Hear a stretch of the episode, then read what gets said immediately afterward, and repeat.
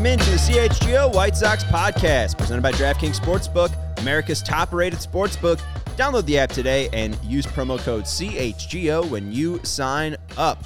It is 10 days away from the big holiday of the year, and you are here live in Studio A of the uh, CHGO offices in the West secret? Loop of Chicago. The big holiday of the year. Well, I saw like the Christmas tree. and We now have the Blackhawks Christmas tree in the background. There and we we're, go. We're dragging out, I guess, Christmas decorations. So like, if if I finally feel festive, I got my Black Friday merch for CHGO, so I'm feeling uh, I'm feeling you know in the holiday spirit I for the big holiday of the year. for, for the big holiday, I guess Unnamed holiday. the the holiday. Uh, it's like those the big game. Yeah, the big game. Yeah. Um, that's Vinnie Duber. You can follow him on Twitter at Vinnie Duber. He's our CHGO White Sox beat writer. The man in the middle is Herb Lawrence. You Hello. Can, you can follow him on Twitter at Ecknerwall23. He's our CHGO White Sox community leader. I'm Sean Anderson. You can follow me on Twitter at Sean underscore W underscore Anderson. Uh, yeah, uh, if you are looking for a big holiday gift, uh, check out allchgo.com. We do have gift memberships. You can get a shirt, sticker pack, and uh, the membership card uh, for a diehard in your life. So if you are looking for a gift, uh, we do have some at all CHGO. But we're trying to give people a gift of a new outfielder. Um, Well, we don't have that power, No, uh, but Santa might. Santa might. Um, and Santa might come early, according to David Kaplan, uh, because he said within the 24, uh, 24 to 8 hour, tw- 24 to 48 hours uh, from when he filmed the recap uh, last night. So even less than 24 to 48 hours Wow. at this point. Here we uh, go. He said the White Sox will have an outfielder. We'll have signed an outfielder. So we will go through all of the options and talk about that. And we also have a new second baseman in Baltimore. Uh, one of the options for the Sox now off the board. Adam Frazier, your guy, eight million for one year to Baltimore. Do you feel like the Sox missed out here on a gift for the big holiday? No. I mean, I like the player, but 8 million seems attainable, but also the options we have already could do what Adam Frazier's going to do in Baltimore. So why spend money unless it's a home run uh, at second base? And I don't think Adam Frazier for one year when he's what 32 years old is the solution for the White Sox. So if they go and spend on the outfielders, I'll be fine with them going with uh, Romy Gonzalez and or Lenyn Sosa and or Leury Garcia because Adam Frazier is not an ass kicker like he used to be with Pittsburgh Pirates. Let's remember this too when we talk about second base. Yeah, the White Sox need to upgrade over what they have currently, which is just kind of that amorphous collection of Romy Gonzalez's and you know maybe Yolbert Sanchez or something like that. But um, but remember too, it needs to be somebody who's an upgrade over Josh Harrison, right? Yeah. Mm-hmm. Mhm. Because Josh Harrison's the guy they decided to say, all right, uh, we're, we're we're not we're not going to have another year of you. Uh, we we think we can go out and get somebody better for that that much money or, or around the same amount of money. Okay, they need they need to go get somebody that's better than Josh Harrison too, because if uh, you know they're sitting there in spring training, which is when they signed Josh Harrison last uh, or earlier this year, uh, and they're like, okay, we'll just take this guy that's available. Well, why didn't you just keep Josh Harrison for one more go round? So uh, they've got they've got a few things that they need to upgrade over. And like you said, Harrison kind of gives a rare balance at second base right now where he gives you kind of at least average defense and average offense. Where the Sox now going into the waters of the four guys that they have here and even into the free agent trade waters, they might just get a guy who's really good offensively, but their defense might continue to suffer. Or they might get a guy who is great with a glove but can't hit anything. Um, so it's really, I mean, that's basically Adam Frazier. Um, you know, that's that's really a, a difficult boat that they're in. So um, I mean, Kevin brings this up, and we have a lot. Kevin of time to Nash, talk big about- sexy. Yeah, hey, Yeah. talk about something big. Uh, Don't, don't talk diesel back. Diesel. Don't talk back to the Wolfpack. For life. for life. Um, Kevin Nash says, "What are the odds the Sox do something we're not thinking about and move Moncada back to second base and sli- sign slash trade for a third baseman?"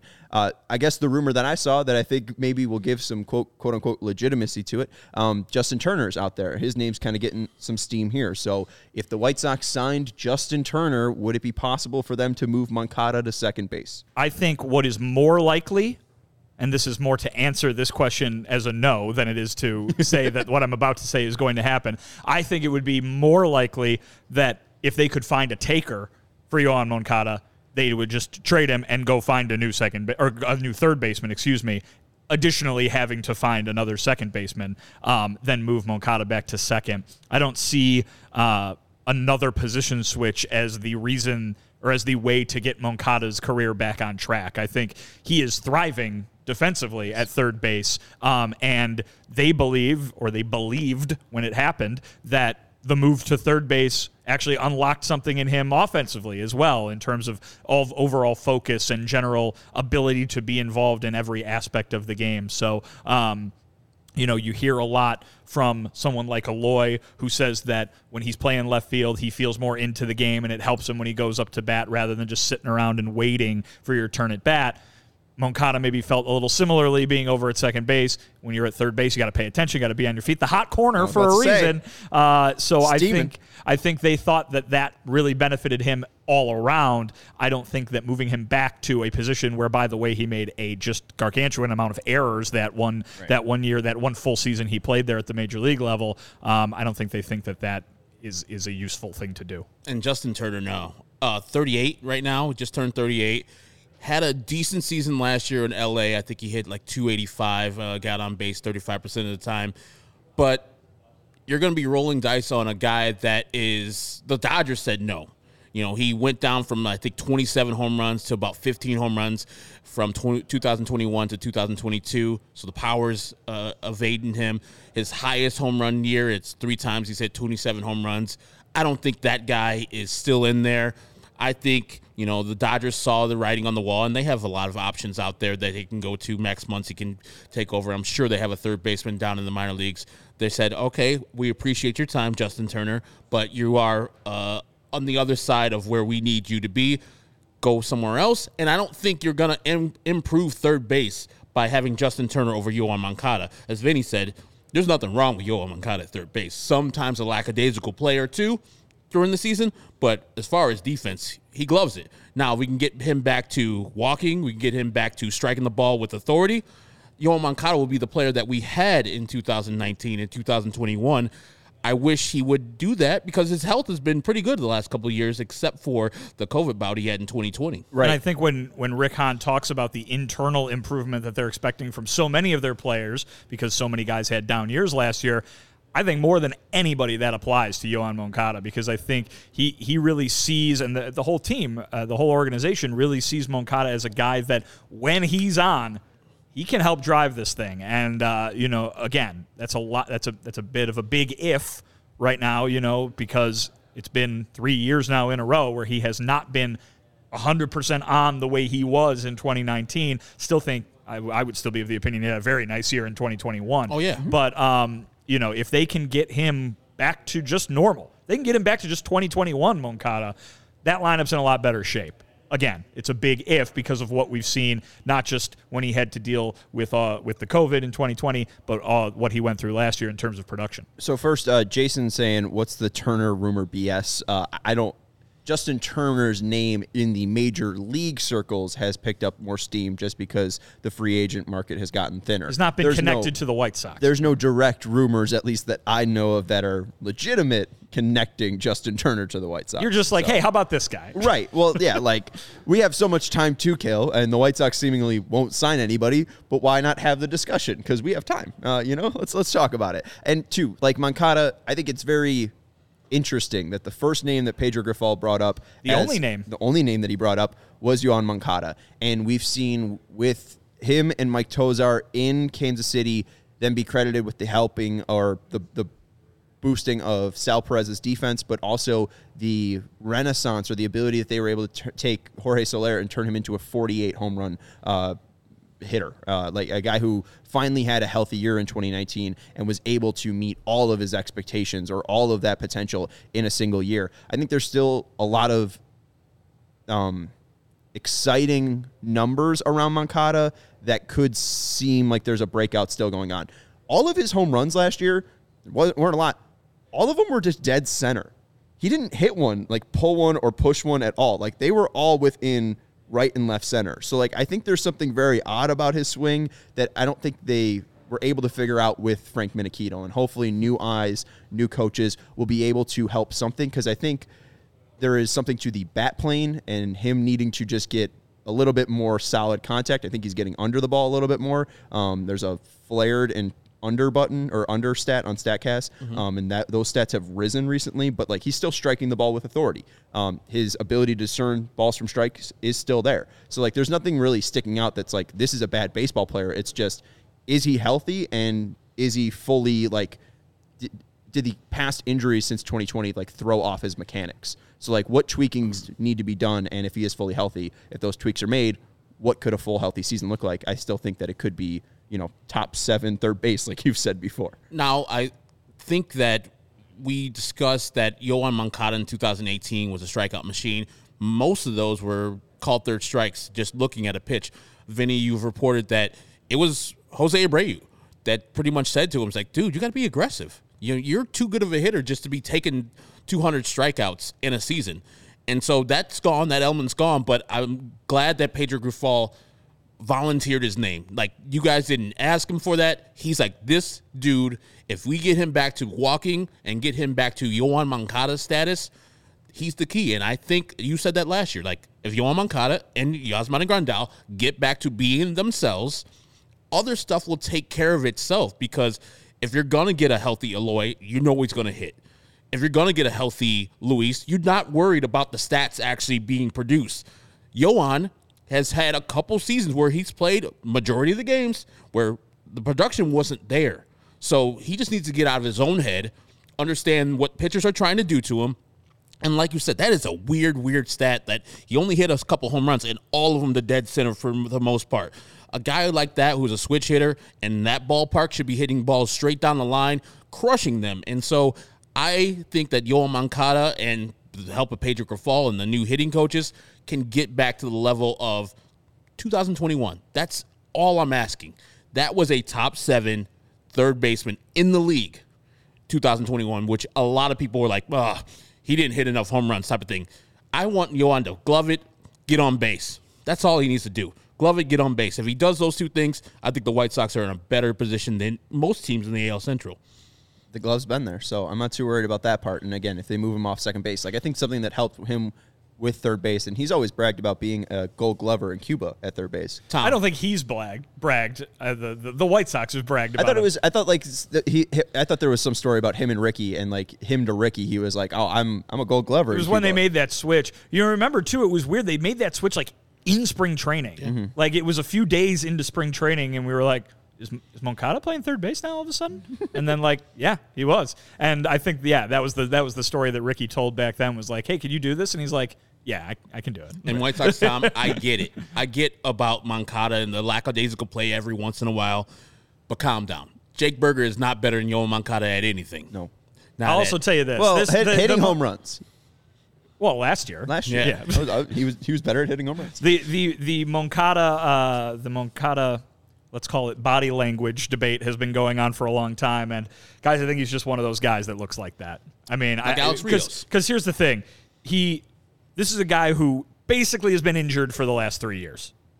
And he's played a lot of games. He hasn't played all of them. He's, they've put him on the IL at times, but um, I specifically go back to 2021 when he was when he told us in Houston, "Yeah, I'm hurt right now, but everybody else on the team is hurt too, and I'm the IL, so I have to keep playing. They need me." I mean, that's he, he gets it. I mean, he didn't he didn't have his locker next to Jose Abreu for all those years and and not pick up the you you got to post for your team kind of thing. So, um, you know, the body language uh, is is hard to ignore when all you're doing is is, is seeing him through through a TV screen. But some more context, and uh, you know that that he's not he's not the kind of guy who just is there to collect a paycheck. That's for sure. Right. Since 2018, three players have played in 500 games. Moncada is second, just behind Abreu, but at 581. Um, Abreu is at 656, but I mean he's the only guy that's even clo- closing in on 600 too. So like I mean he's he's a guy that is there each and every single day.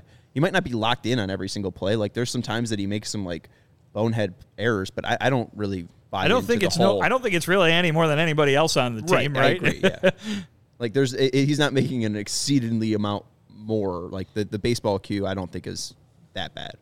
Um, all right. Well, anyways, we do have a pretty long list of outfielders to get into. So let's tell you, uh, let's take a break first, and then we'll get into the outfielders. Uh, we have seven names. We'll probably get into some honorable mentions as well. Um, but first, we got to let you know about FOCO. Chicago, you've already got the best coverage for your favorite teams, so get fitted in the best sports gear around. Foco has you covered from Soldier Field to the front room, north or south side, east and west too, uh, with hoodies, slippers, east side? signs, like- bobbleheads. it's like that big. East side. Um, bobbleheads, and everything in between. Get decked out like tomorrow with apparel from the leaders in sports merch and collectibles. Foco, if you're looking for the perfect gift for the football fan in your life, Foco's got you covered with hoodies to fight that Lake Michigan breeze. So check out foco.com, that's F O C O.com, or click the link in the description below. And for all non presale items, use the promo code CHGO for 10% off. Again, check out foco.com, that's F O C O, or click the link in the description below. For all non presale items, use the promo code CHGO for 10% off. And our next partner is Game Time. Who? Uh, Game Time is the hottest new ticketing site that makes it easier than ever to You, you score see the- what he did there? he did. did. the Bulls thing. Yeah. Yeah. Good news over there. a, li- a little a little quieter though. Uh, Game Time is the hottest new ticketing site that makes it easier than ever to score the best deals on tickets to sports, concerts, and shows. Last time I did this read, I was Nostradamus and predicted the uh, Alex Ovechkin hat trick. So You what will happen tonight? I don't know. Who are they playing? Uh, the Las Vegas Golden Knights. Who, whoever their best player is might get a hat trick. There you go. Watch out, folks. I mean, you could be there. You could be there on the ice. Uh, the biggest last minute price drops can be found on the seats you never thought you could buy, and you won't find a better deal this season on Blackhawks tickets, Bulls tickets, and even Bears tickets. They're created by the fans for the fans, and they guarantee the lowest price. So if you love CHGO, then you'll love Game Time, and the best way to support us is by buying your tickets through the link in the description. Join over 15 million people who have downloaded the Game Time app and score the best seats to all your favorite events. Okay. Saw your hand moving. Wasn't sure if you. Oh, if I had a question, You're no, good. No, you're spacing I'm out. trying to think of a Golden Knight. I don't have one. They Mark they Stone. won- Phil Kessel, Is Phil Kessel a knight? he just went there. Apparently, I don't think he so. likes hot dogs. I know that. They won the Stanley Cup not too long ago, Like- right? And Yeah. I'm not sure I could No, name they were- anyone that's ever played for that. So team. they uh, they they went to the cup in their first year, but they lost they Yeah. won. They won the pennant. They won the equivalent of the pennant. the Western Conference pennant. there you go. Yes, They won Um, the the Jennings Trophy or the Conn Smythe Trophy. I don't know which one they have for the Western Conference. It's stupid. Conn Smythe is the Stanley Cup MVP. yeah, okay. yeah. Lady Byng, that's a good one. That's Yeah, the that's like- That's, sportsmanship yeah, award. that's the nice guy. Yeah. Um, Steve Eisner. Baseball needs these. Baseball needs these It's like- awards that aren't that are named after people that no one ever knows who they are. right. Yeah. Well, and The Clarence like, Campbell Award. Well, the NBA just named all their, their awards and stuff like Yeah. that, and I, I mean that's fine, whatever. But like people who are saying like, oh, they should change the logo. Like Jerry West didn't make a lot of money. Do you know what he gets? He gets the logo. All right, he didn't get to also make like sixty five million. it just looks like a person. Right. You know what I mean? It's not like it's someone like had they had they given it like if they made it like Rodman was the logo, like you'd be able to be like, oh, that's Dennis Rodman in the logo right there. but the Jerry West is the NBA logo. It just looks like a guy playing basketball. right. Uh, Who's the base? Who's the MLB logo? I don't know. well, isn't the, that the whole thing? It's like a switch hitter. Yeah, it's weird. You don't know if he's You batting don't left know or if right he's righty or lefty. Yeah. because it's it's so confusing. Comes pretty cool. com- yeah, they should make it a specific person. Oh yeah, it's- Famer Harmon Killebrew. Well, Harmon Killebrew. Right, Harmon Killebrew. I don't know why it says Famer. Hall of He's a Famer. Hall of Famer. Hall Yeah. of Famer Harmon Killebrew. Yeah. I was like, is that a different Harmon Killebrew is the logo. Interesting. Hmm. That's looks cool. like farmer Har- Harmon. Famer? I know it says famer, but it also looks like farmer. Farmer That really threw me off, and I'm a little Um, bit embarrassed. Well, don't worry, Joey. Let's go to the pre-planned stuff. Uh, let's go to the uh, outfielders. Sean's the moving White this Sox along. He doesn't get. want this change the MLB logo conversation. He's No, a big wait. time Harlan, Harmon Killebrew I, fan. well, I think if we're, why would you change the MLB logo? If you were, what would you change it to? It'd have to be something recognizable. That's the thing. Like King that Griffey again. So just turn the hat around. yeah, just have yeah. That'd be And- good, and have his actually. pose. The, the the little backswing. Yeah, that actually would be really cool. That's a good call. That's like really the only other one. Like, what else are you gonna do? Like Craig Counsell and make it like twenty times bigger. Kirk, you could do Kirk Gibson. Kirk Gibson fist pump. That's you know. TA doing this, but I don't know how you're gonna get the TA, hands. Yeah, right. Ken Griffey Jr. born in the same town as Stan the Man Musial, Donora, Pennsylvania. And wasn't it like 50 years exactly apart or something like that? Something like that. I think they have like the same birthday too. Um, yeah, I mean, J- Jason J says uh, Kevin Euclid, K- KPW is going Ken Griffey swing. Ooh, Jose Bautista bat flip. That's a good one. I like that. What about the Jose Bautista Rougned Odor fight? Ooh, Ooh, where I like that one. Rougned gave him a one-two piece. Hey, he's With a free agent. Ugh, Yeah, I'm Free good. agent second baseman. Both of them are. I mean, we could just have him in for fighting. we get a Bautista and left and Odor at second. Is Jose Bautista doing one of those like uh, Rafael Palmeiro I'm 50 comeback kind of things? I, if if anyone will, it's him. it's Jose Yeah. Bautista. He All right. follows me on Twitter. Does he, He just follow started- you guys on Twitter? No. Oh, yeah, he did. Yeah, Yeah. he follows everybody. I he wouldn't follows mind that. Orioles logo that Joey's pulled up there being the uh, new baseball logo. That'd be pretty Well, cool. I am surprised that nobody's made like the Oof, bat look at that flip two-piece right logo. Well, you know, 'cause like it's overrated. Yeah, but it would be Yeah. cool. That would be Uh, The That'd be greatest postseason bat flip of all time is Tom Lawless in the 1987 World Series. Thank you very much. Like you get a lot of good NBA alternate logos. Oh, I made. see, You sure. See, like yeah, you could use some art for the. But again, like if you made if in that picture of Kobe that you had on the screen, Yeah. he's just dribbling. So like Right. if you made that a silhouette, it would just be a bald guy dribbling, which Correct. it currently But is. Years and years from now, people wouldn't be, oh, that's Kobe. Right. But at the beginning, it would be like a big honor. Yeah, that's true. Jerry West, the logo for the NBA, has long said, "I, I want somebody else to be the logo now. I don't want I don't want to be the logo anymore." Shaq bringing the hoop down, that'd be a good NBA. All right, logo. Sean, get in your get in your I mean, outfit. hey, it's, I mean, do we not want to do NFL? No, Okay. You guys don't want to do hockey? no. Okay, fine. All right, let's go into uh, the outfielders. We are starting this conversation, or this is, I guess, uh, stemming off of David Kaplan on his YouTube channel on Recap, or I think it's the Recap, uh, said that he has heard that in the next 24 to 48 hours, the White Sox will sign an outfielder, and I think he used the words like Joey Gallo. So, like, I think is the operative word there. Um, like Joey Gallo, again, within the next 24 to 48 hours. So, basically, we're going to go through all the free agent options and just say which one, if the White Sox do sign a free agent this weekend, uh, will be the best one. Do we think that it's likely that they'll sign a free agent this weekend?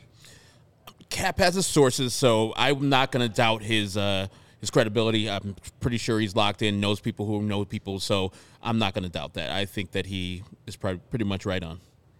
Okay.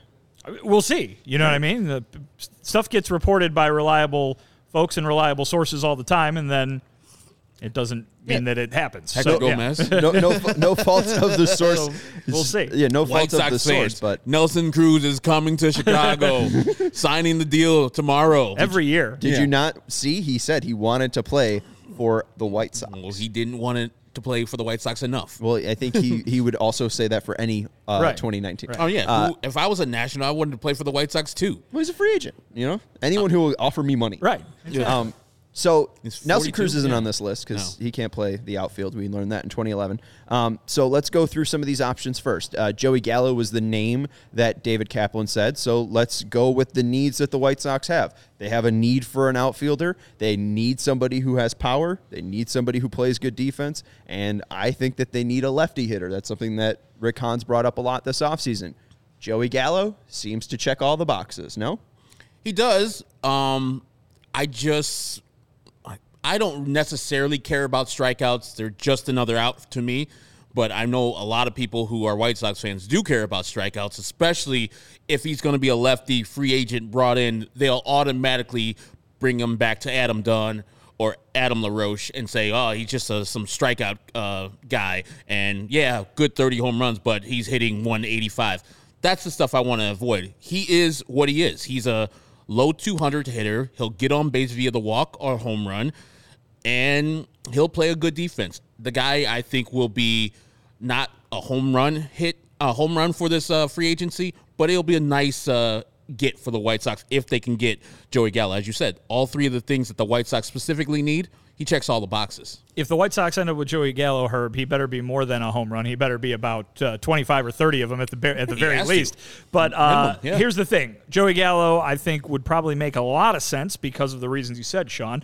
Look at all those kind of non-specific needs that they have. They need somebody to fill them, and if they only have those two spots on the field open, left field and second base, well, then you got to address those things somehow. Um, and so I think that having somebody who is not bad at any of those things is probably a very good thing for the White Sox. Here's the thing Joey Gallo didn't hit 200 last year. Like, it's one thing if he goes out and hits 300 and hits, or thir- I'm sorry, if he goes out and hits 30 homers with a 220 batting average, okay. If he goes out and hits 24 homers with a 190 batting average, that's a little less okay. And I think Still seven more than last year's leader. Absolutely, but remember, they were they were they were not good last year. So they need true. to they need to get a lot better than they were last year. Is adding 24 home runs at the expense of some other things you can do offensively worth it? I think a lot of people would say yes, considering it's a big need for this team. But I think if you go back very much if you go back to some of the things we were talking about in the preseason last year when we were picking six or seven guys in that lineup to hit 20 home runs and then none of them did. Um, but here's the thing, Herb. The, the, you're chuckling. You're more than chuckling. You're cracking up. But the the expectation for those guys this year should be about the same, right? You are going to expect Eloy Jimenez to hit a lot of home runs and Andrew Vaughn to hit a lot of home runs and Luis Robert to hit a lot of home runs. You know, you need if if you're expecting those guys to do those things, you need everybody that you're going to be bringing up to to not have that margin for error either. Joey Gallo would be a good fit. The question is, is he going to be a good enough fit? Well, out of those three categories, like what's the most important need? Is it defensive uh, ability in the outfield? Is it them being a left-hander, or is it power? It's power, and that's why I think that would be a good a good fit Yeah. because because the thing he does the best is hit balls a mile, and that's what this White Sox team needs. Because if those guys don't do that again, you know, if you're only getting 16 home runs from a lot of these guys, you need that power to come from somewhere. And you know what? Rick Hahn thinks the same thing. It's the thing he's been talking about uh, for months now as the as the biggest reason this team didn't do what it was supposed to do was their problems offensively. Joey Gallo at least gives you a big boost in one offensive area, which is good. And with the power too, like if that actually shows up, you know the defense is at minimum is going to be a wash. Which coming up from Andrew Vaughn in left field is going to be that much better for the White Sox. A person that could actually catch the ball when it's hit to him, catch balls that are in front of him. What was it, Andrew Vaughn in the what one Oh, five star catch or whatever it was? He was just really woefully bad at left field. Joey Gallo is a much improved outfielder. He's a actual outfielder, and you if the power bat shows up, I think it's well worth it, no matter how much they sign him for. Two gold gloves, is that right for Joey Gallo? Um, I think so. Hey, Yomer Sanchez has a Gold Glove. Um, and then they true. released him immediately. Get off my team, Yomer. two Gold Gloves and two gold All Stars. That's pretty good. One but all here's but here's the thing, and I, I when you when you talk about Joey Gallo, like that's not the guy that like fixes this team kind of thing, right? It's the guy who's still out there. And I think when you've got White Sox fans in our chat arguing whether he's better than Gavin Sheets, that that should tell you N- I that should know. tell you that maybe this is not the slam dunk kind of signing that the White Sox need to boost a lineup that just lost its best hitter. This guy right here. Gavin Sheets will not win a Gold Glove in left or right field. I think I can say that fairly confidently. sure. And we have not seen Joey Gallo level power of from Gavin Sheets. Like Joey Gallo's floor of power, which would be about 19 home runs last year, would be Gavin Sheets' career high. So, I mean, I I just think that there's completely different high ceilings and floors with those players. So, I would push back that they already have Gavin Sheets on that. The This is chat, clearly- the chat likes Gallo. Uh, they have said 82% of the chat thinks the Sox should sign Gallo. 70% thinks they will. and I thought I think that's also part of being a White Sox fan. Like this is not a home run hire. It's not a home run acquisition, but we're in the position that we're in because we're the Whites. We're White Sox fans. So Joey Gallo is a very, very uh, like it's interesting. It's like oh my god, if we get Joey Gallo, he can do X, Y, and Z, which it shouldn't be. We should be signing people like Brandon Nimmo with some certainty. if and you- it's already gone. if you wanted to fill all those boxes, you wouldn't have been able to fill defense with Kyle Schwarber, but the power would have made up for Oh, it alone. God. He did hit 48 home runs so last year. That would have helped a lot for the White Sox. Sean's never dropping this one. I don't Know. no, and I won't drop Rodon either because that just they just didn't make sense. Like for That a was the guy they actually had on their team, Yes. at least. Yeah, they right. could have qualified him. and there's a good point by uh, Jordan. Uh, he says Gallagher hit 220 or more with no shift. The shift is gone now. So, Well, a, a guy who hits the ball really hard Should help Joey Yasmani Grandal out a Here- lot too. here's the thing that I want to sell people on strictly. He, out of the players that we're talking about here, he, yes, he has the most WAR, great, um, and that speaks to his defense here. But he, by far, by f- basically four percent, but no, by exactly four percent, uh, has four percent better barrel percentage than any of these other guys. Adam Duvall is second on this list at fourteen point eight percent. Duvall. Um, and for him hitting the ball as hard as he does and getting the barrel on the ball as much as he does, his fly balls will sail out of guaranteed rate field. We talked about Mike Yastrzemski and the effects that that had on him, and obviously he's in the worst park for left-handed hitters, being an Oracle. Um, don't tell Barry Bonds that, but he had 73 home runs. That's Yastrzemski would have been 98 um, for the White Sox. Gallo, very similar. Would you'd see a, a similar boost there as well. Um, but even for home run fly ball rate, um, when you adjust that to like turn that into a weighted runs created plus uh, stat, his fly home run to fly ball ratio 158. What the White Sox need is ball in the air. I don't think his batting average would go up that much because what he does well is hits fly balls. He hits fly balls and line drives. He doesn't really grind out.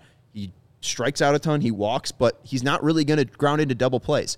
Moncada never really grounded into double plays. Gallo do- doesn't uh, ground into double plays. So like you're getting a guy who is strictly going to be searching for home runs consistently. Um, career stats, if you look at the true, uh, the three true, the three true outcomes, uh, home runs, walks, and and uh, strikeouts.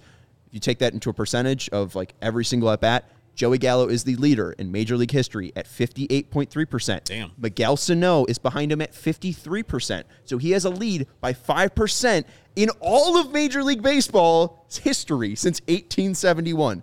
That's a lot of guy- flyouts. This guy, it's a lot of flyouts. but the White Sox, I mean, even Rick Hahn said it: ball in air. Joey Gallo puts the ball in air. Yeah. That's why I think that it's not a Kyle Schwarber home run signing, but you sat on your hands to sign Kyle Schwarber. Um, so that's why I think Gallo might be a, a good replacement here because I don't really care about the the, the batting average. His weighted runs created plus over that time is 111. That's an above average hitter. Sure. So I, I like the Yeah, signing. he's an imperfect player, but he comes here, establishes his market again. Maybe he goes somewhere else, or the White Sox sign him to a longer term deal. Because I'm thinking that he's looking for a one year, two year deal here to reestablish his market and be the Joey Gallo that was 40 home runs a year Texas Rangers guy. when we started this CHGO thing nine months ago, uh, we talked about one guy basically for the first two weeks, and that's Michael Conforto. He was a free agent. We really weren't sure what his market was, and he stayed a free agent throughout 2022 because of an injury. And we will go to Conforto next. This is from Anthony DiComo. Michael Conforto, and this was from today. Michael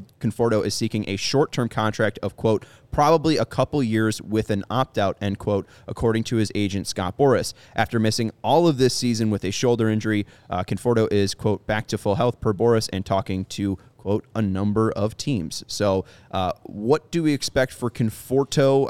I would think that the White Sox, especially if we're talking about Gallo trying to rebuild his market, Conforto would be in the same boat here. Uh, power, defense, and lefty. He checks all the boxes. Who in their right mind is giving Michael Conforto a multi-year contract with an opt-out in it? His opt out, no.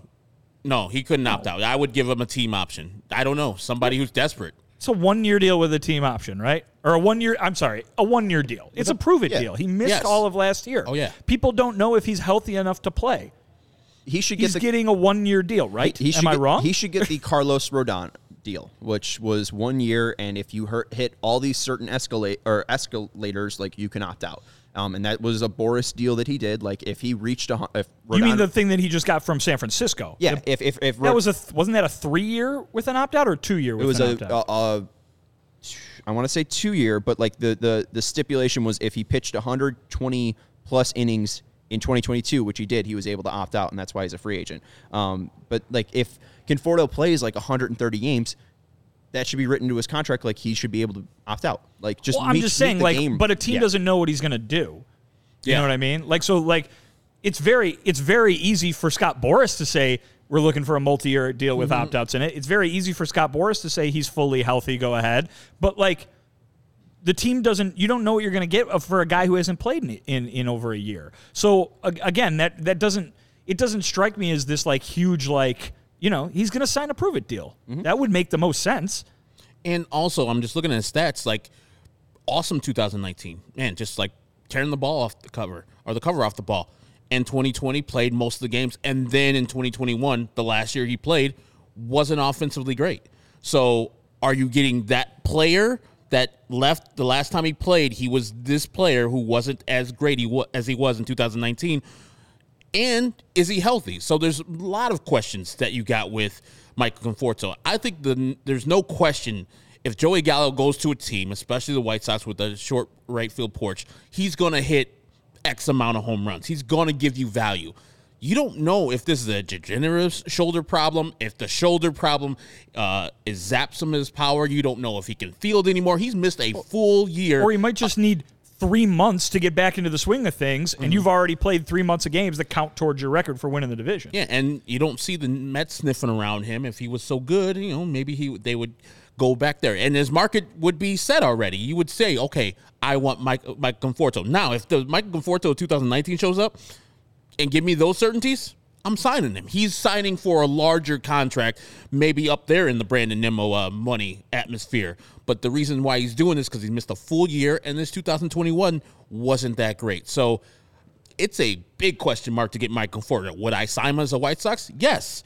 It would be probably my first or second choice, but you don't know what you're going to get from because the ceiling's high, but the floor is low too on that guy. I don't I don't know if I'm too worried about the shoulder injury. Um, what I thought was happening, and I understand he got surgery for it, but I thought it, he like physically injured it. I thought there was a rumor that he hurt it at a wedding or something. Yeah, yeah, like a Um, like uh, yeah, at I a was wedding. like playing football or something. Like I don't know. I thought he was doing something stupid.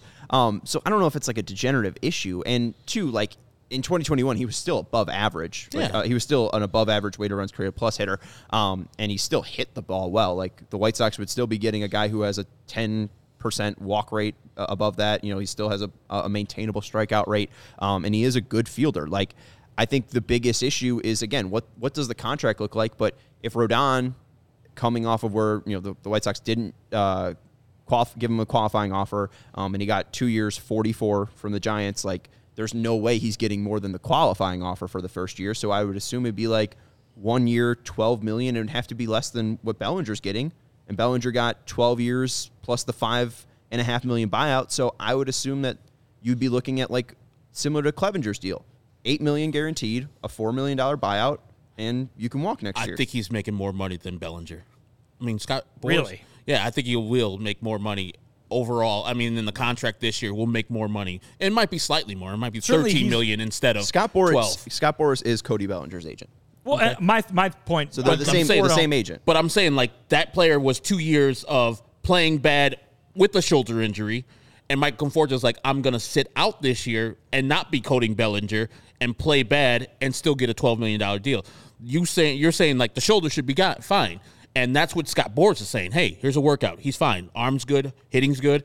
He should get paid at this level of the market because if he was a free agent last year without the shoulder problem, he would have got X, Y, and Z. And I understand your your your qualms here, but this player is still an elite player in his prime years. You should sign him for this number. Cody Bellinger, that would it takes a lot of convincing to take a team to sign him for a twelve million dollar deal, which the Cubs did. I would have been fine if the White Sox would have signed him too, but question marks still linger for him, and it'll linger until he does Cody Bellinger things again. I think Michael Conforto is more of a certainty than Cody Bellinger, but I think he'll make more money in the free free agent market. I think thirteen to fifteen million dollars a year. what what I'll say about this is I think I think if he, he got that deal, he would already be signed. I mean, I think that he, Yes. he- I think you have it flipped. I think it's harder to convince people about Conforto than it is Bellinger. I mean, Bellinger won an MVP at some rate.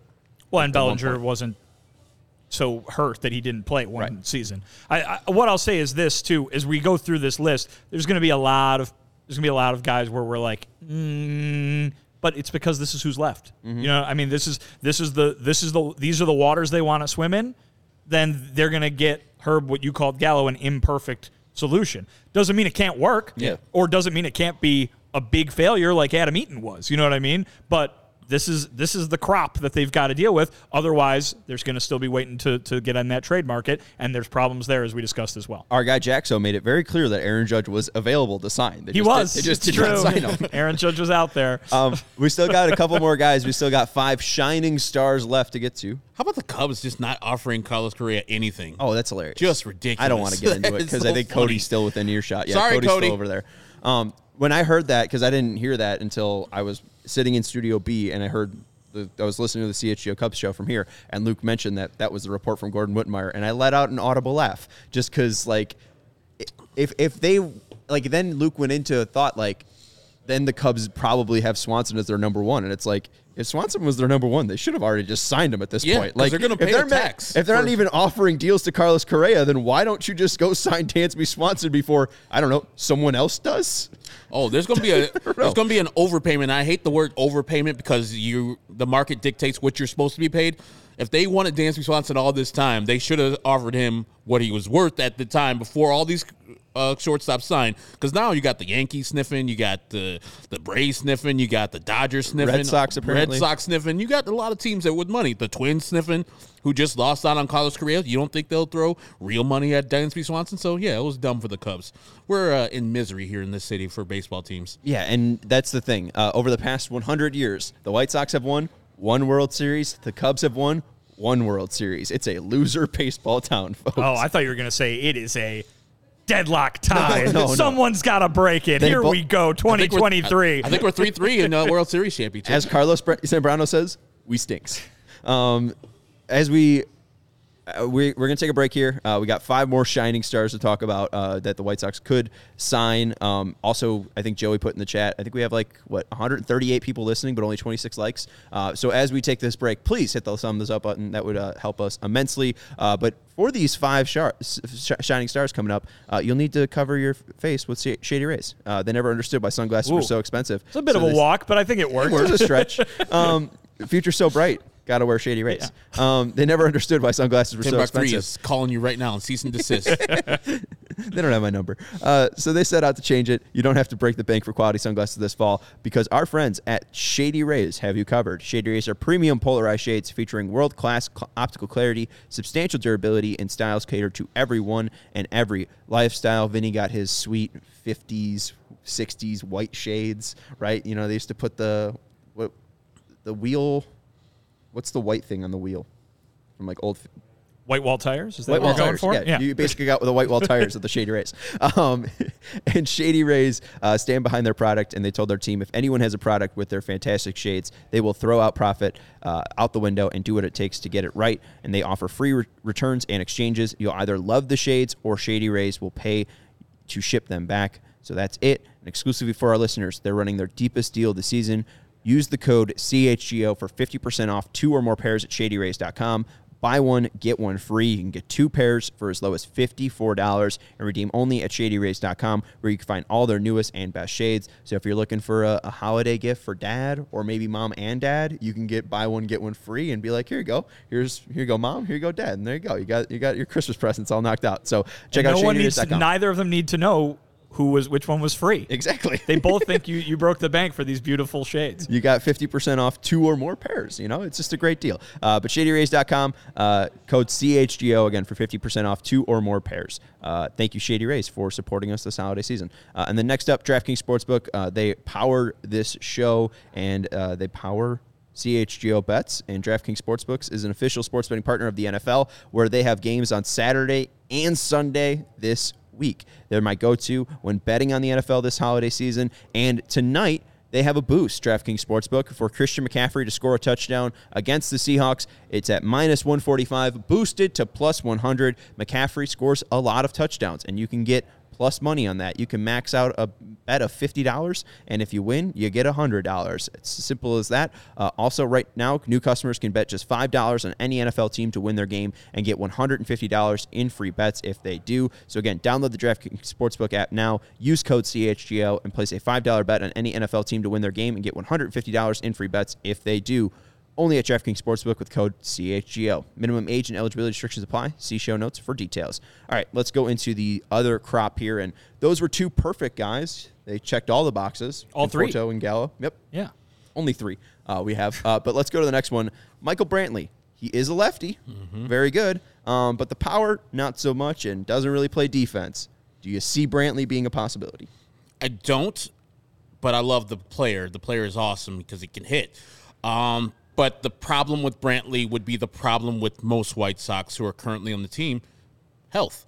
He missed most of the season last year for the Houston Astros, did collect a ring, but he can barely stay on the field. He'd be like 36 years old next year. So I'm good, even though I love the player. I will root for him wherever he's at. Even though even though he was an Astro, I still rooted for him. So I love the guy, but I don't think he's a fit for the White Sox. It'd just be more of the same. And I don't know if his defense would act. I mean, it would be an improvement from uh, Andrew Vaughn, but he might get hurt too. So you'll lose him for most of the season. Yeah, I think Uh, what Herb, jumps out. Ryan says he loves you. Sorry, you wanted me to tell you. I also love you, Ryan. Ahead. I think Vinnie. what jumps out to me is Herb a little bit of what you said. Imagine had the White Sox hit with the power they were expected to in, in last year, and now we're looking for a left fielder this year. Brantley kind of complements that because he's a great hitter. We know Yes. he hits, right? But in a year where in an offseason where they need to add power because they're lacking in that department, Brantley probably doesn't really fill that need. If you know they had no problem hitting a bunch of singles last year, uh, Brantley probably just adds to that.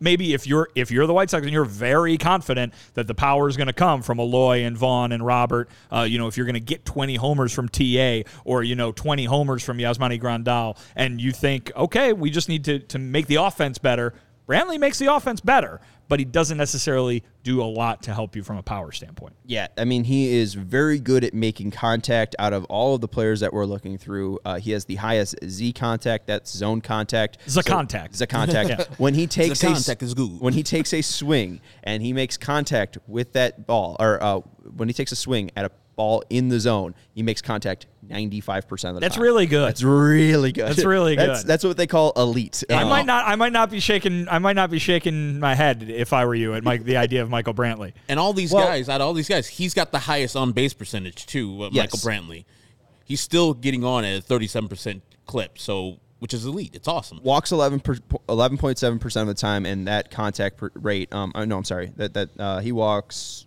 Where is he? Uh, 8.2 percent of the time, but with his uh, you know average, uh, that does jump up his OBP. Um, but my biggest issue with him is just he is not really a fly ball hitter. Um, he has nice line drives, but I think that powers you know probably too much of a gap there that the White Sox could actually stomach. And then also, I think that defense probably just makes him a designated hitter and forces Eloy out to left field, which I don't want. Yeah, it's probably not the best solution, but again, you know, none of these are perfect solutions right now. It really seems so. If the best available solution is add the guy who you know is going to be on base a bunch for you, and cross your fingers and hope that Eloy can can figure out how to not uh, hurt himself out in left field. Then maybe you've got a, a, an improved lineup there, but uh, you know there are maybe other guys that that address some bigger needs for the team. That's a signing like we did with Josh Harrison. It's Mar- It's February, March. You haven't addressed left field necessarily or designated hitter, and Michael Brantley's still on the market. Sign him, type of thing. Not going out and signing Michael Brantley now or January or even the beginning of February. You, this is a thing where, man, Michael Brantley's pretty good. We haven't necessarily addressed where we need to be. That would be a nice uh, insurance policy just in case you know we need a player out there. We don't want Gavin Sheets out there to be playing 100 if plus he's games. if he's the Johnny Cueto, I'm fine. Well, I'll tell you this: if, if I would be far more, I would be far more confident in Brantley's ability to be able to help this team out and and really produce as the late late offseason signing left fielder than I was in Josh Harrison's ability to help Yeah. and produce as the late offseason second base signing last year. I don't know how he fits, but he's good. Right. Yeah.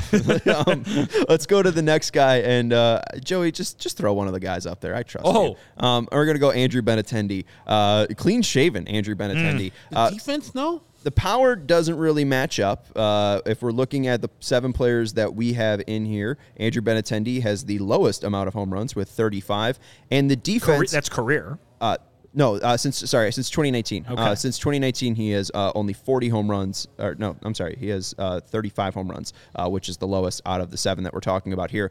But I did use AJ Pollock as a base here. Um, So if they're replacing AJ Pollock, AJ Pollock since 2019 has a defensive number on Fangraphs at minus 26.6. Ben Benintendi is the fourth best outfielder on this list, uh, behind Adam Duvall, Joey Gallo, and Michael Conforto.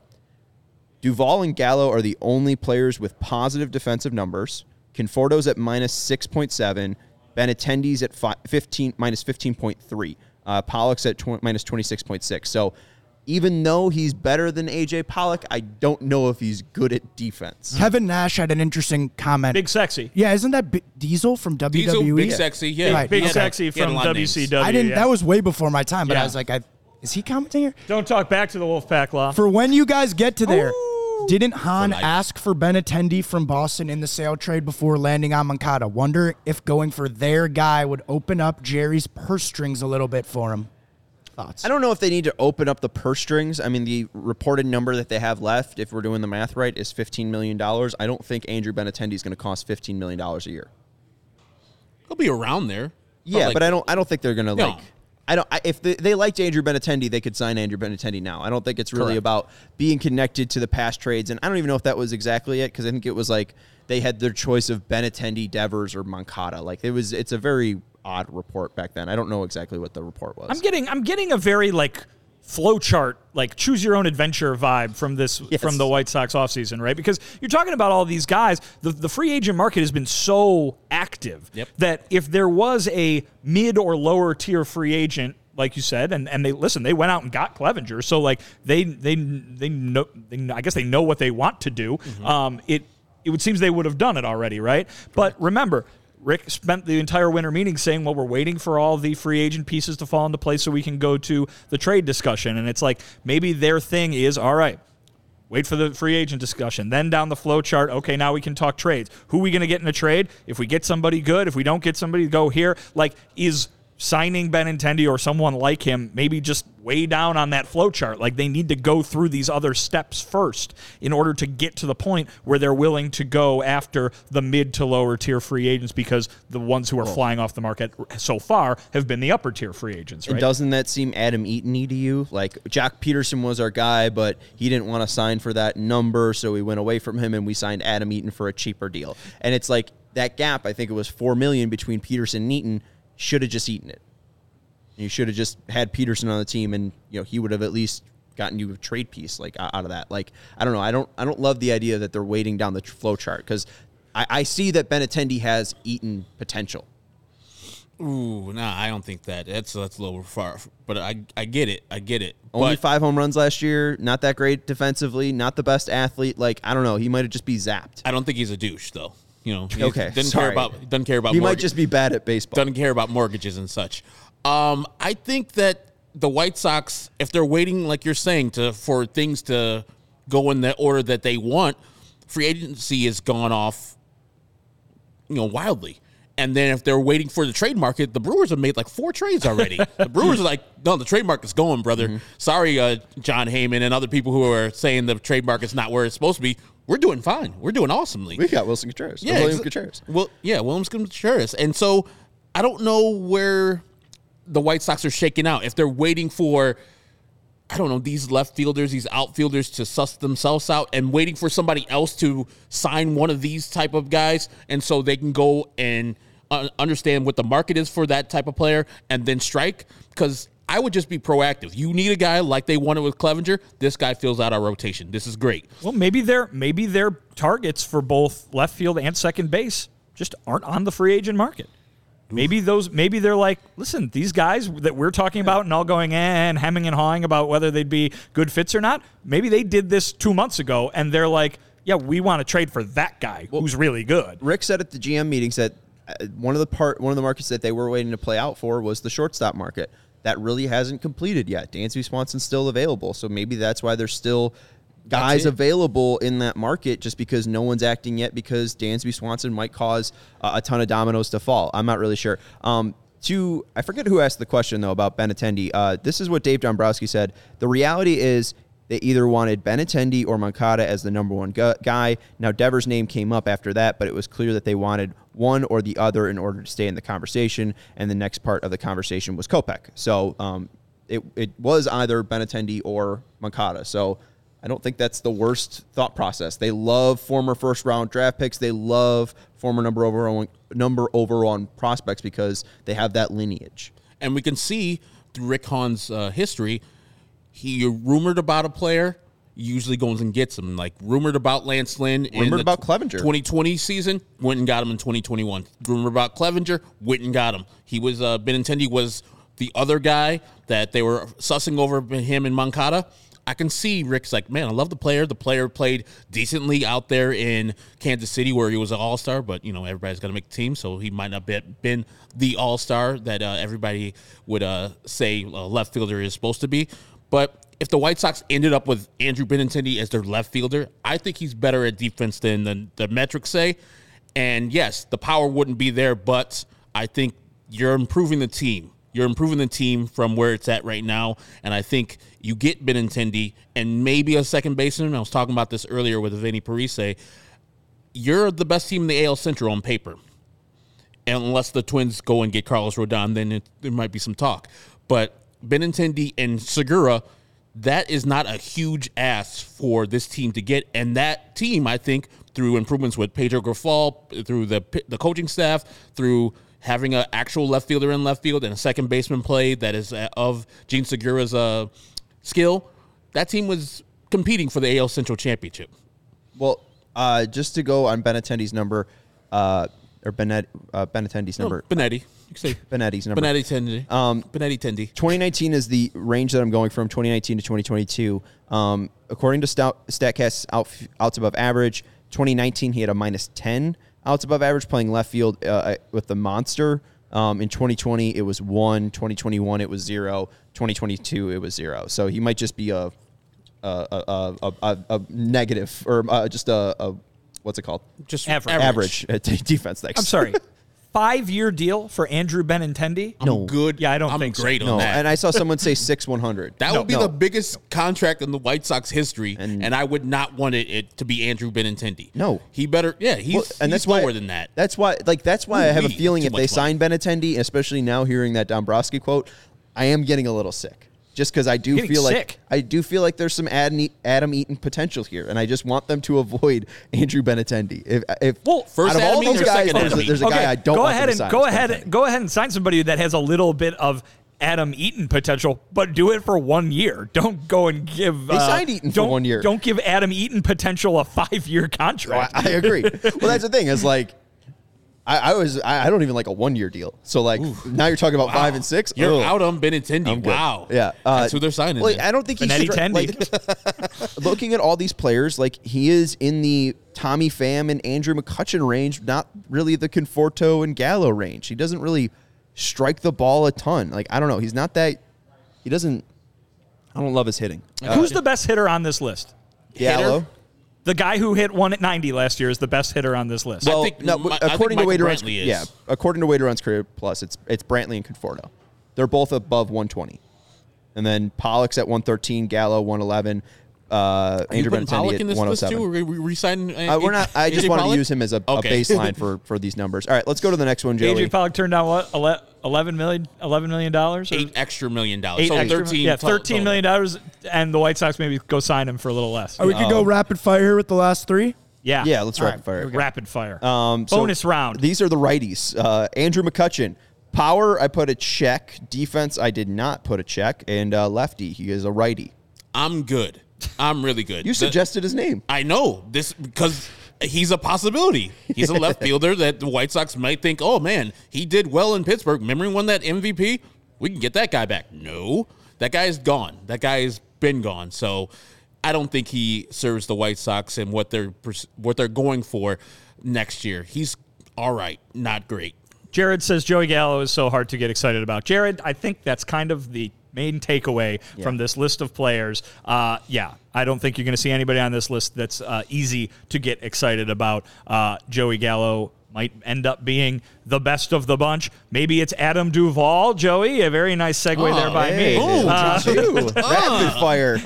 Adam Duvall has hit a lot of home runs he uh, uh, in the last few years. So hey, you want some power? Go ahead. But again, it's a meh. It's an eh. Is it? Is it going to happen again? I don't know. Kind of situation. Who's the best defender on this list? Is it Adam Duvall? It's Adam Duvall. Hmm. My biggest concern with Adam Duvall, he's also played the lowest amount of games on this list, tied with Michael Conforto for 330. So his StatCast numbers, mm, just wow. Um, arm strength, uh, top 78th percentile. Outfielder jump, top 75 percent.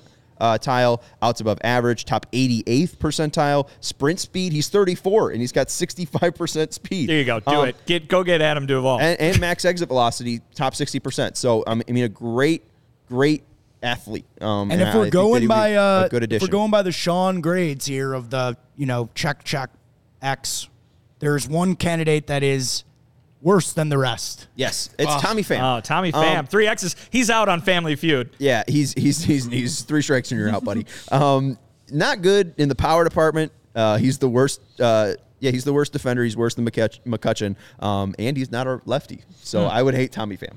And terrible at fantasy football too. Yes. So no, I'm good Fantasy on Tommy football enforcer, Tommy Pham. Oh my god, you don't get his trade request, his waiver request in time, you don't get slapped. Hey, you Holy shit, demand forgot- satisfaction. I forgot about that. That's insane. And you want to jock Maybe that too? should maybe that should be the logo. Oh, him slapping. Tommy Pham slapping Joc Pederson. I don't think we got a close enough picture to get the actual, you know, Like, uh, defining. Slapping another person is like the ultimate disrespect. You could just punch him, which sucks too, but slapping is like, ugh. It's like I don't respect you as a person, so I'm just gonna open hand slap your ass. I've never seen anyone more shell shocked than Joc Pederson in that interview talking about that.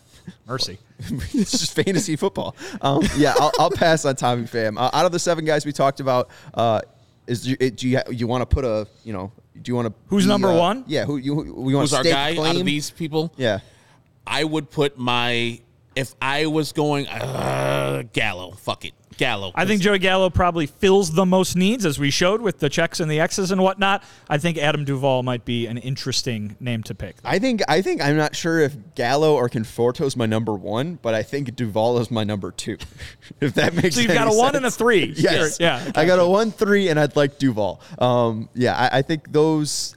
I think the lefties make sense if it's Gallo or Conforto. I think if they got Duvall, I think it would make sense too, just because I mean, there's a lot of interesting numbers there. Um, And KPW all the other says guys, I think they're just they, they missed out. If they if they're going to any of the other four guys, they've missed out on their guy. KPW says that Adam Duvall led the National League in RBIs in 2021. Not too far away, so maybe he still has a, a solid bat for them. You know who led the American League in RBIs in 2021? Jose Abreu. Carlton Fisk. This guy. So Um, sad. I, I think about him all the time now. So sad. I didn't think it was going to happen. Do you think he's enjoying Houston? Yeah. Well, I mean, it's not in Houston. He's just there that, that day and left because it's probably still hot there. He went down to Miami, enjoyed his time. Um, Duvall didn't play. city. Uh, Duvall played under 60 games last year, so uh, It's true. Natural White Sox. I'm going to say natural White Sox. Uh, that's Herb Lawrence. You can follow him on Twitter at Ecknerwall23. He's our CHGO White Sox community leader. Uh, that's Vinnie Duber. You can follow him on Twitter at Vinnie Duber. He's our CHGO White Sox beat writer. Um, and we will, uh, Duvall's 34 years old. Uh, I'm Sean Anderson. You can follow me on Twitter at Sean underscore W underscore Anderson. We might be with you this weekend for an emergency Please. podcast or a, Please. uh, what's it called? An urgent Urgent podca- podcast. An urgent podcast. Um, if they sign somebody, you know where to find us at CHGO underscore White Sox and uh, here on our CHGO Sports YouTube channel. Make sure before you leave, you hit the like button and subscribe so you don't miss out on any White Sox coverage this weekend. And we have Blackhawks tonight here on CHGO Sports. They're taking on the Vegas Golden Knights. So make sure you take stay tuned uh, to CHGO Sports today. Thank you for watching and go Sox.